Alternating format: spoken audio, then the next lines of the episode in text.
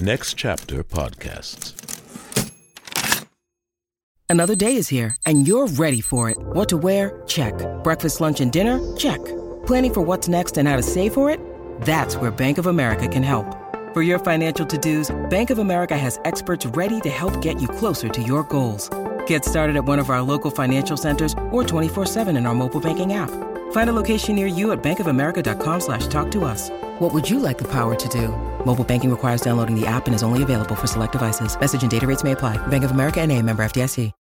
When you need mealtime inspiration, it's worth shopping Kroger, where you'll find over 30,000 mouthwatering choices that excite your inner foodie. And no matter what tasty choice you make, you'll enjoy our everyday low prices, plus extra ways to save, like digital coupons worth over $600 each week. You can also save up to $1 off per gallon at the pump with fuel points. More savings and more inspiring flavors make shopping Kroger worth it every time. Kroger, fresh for everyone. Fuel restrictions apply.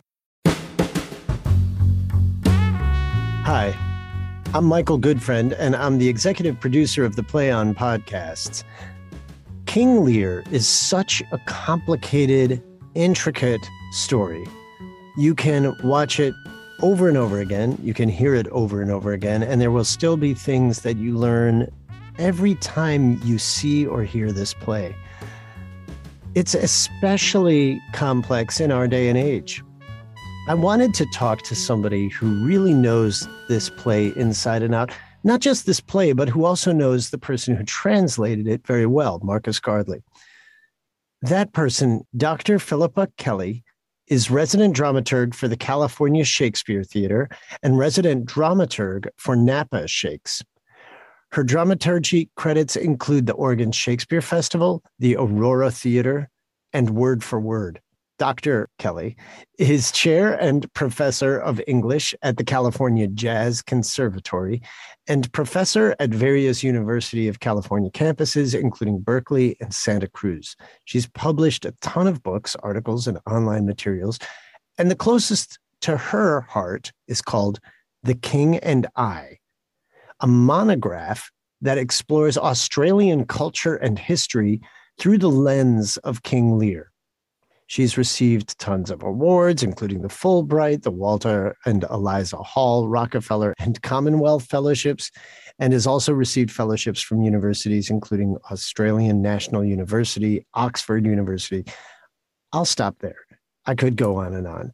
I wanted to bring her into this room today to talk about the Play On podcast series, King Lear. This is the second half of this interview.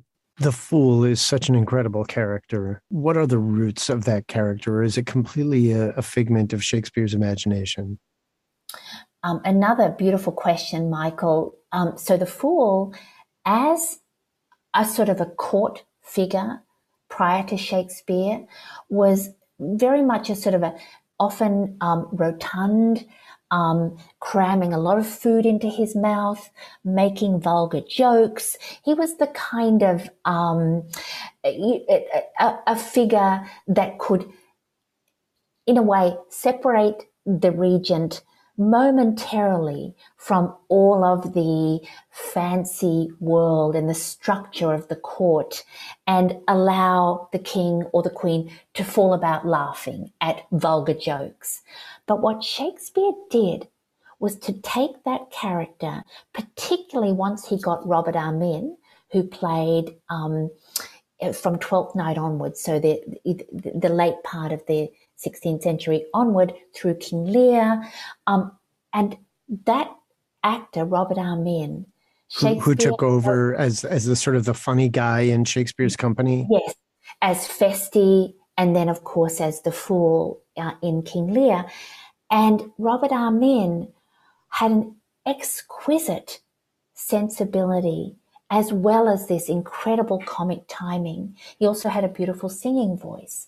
And so Shakespeare was actually able to make the fool into the character who is the truth teller, who can tell truths that, for instance, Cordelia has not been able to get away with telling. So when Lear uh, rejects Cordelia, he says, I thought to set my rest on her kind nursery And he finds actually that she doesn't give him what he, he wants. She says, How have my sister's husbands if they say they love you all? So she basically makes a fool of him. He can't stand it. Whereas when the fool points out Lear's foolishness, because the fool is a figure of fun, Lear can hear it.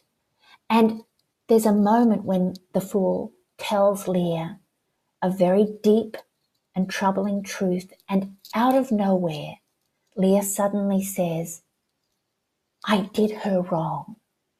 And so the fool enables that space that humor can give, where Lear can put his toe into reality and feel the coldness of the water without freaking out and trying to banish that coldness. Who's the person that you said it played the fool in, in Lear, the first fool? Uh, so Robert Armin was the, the, the, the, the second fool, and the fool before him was Will Kemp.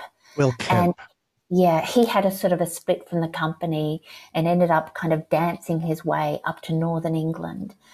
And so then Robert Armin really was able to bring even more depth and pathos to this comic role.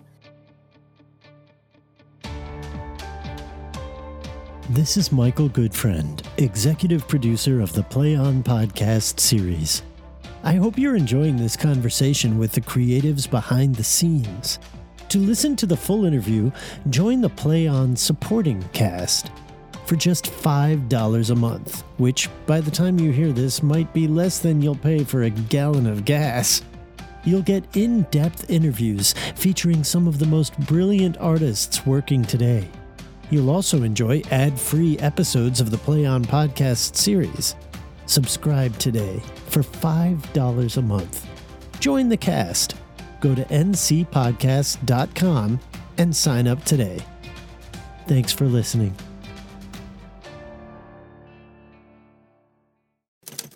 Next Chapter Podcasts.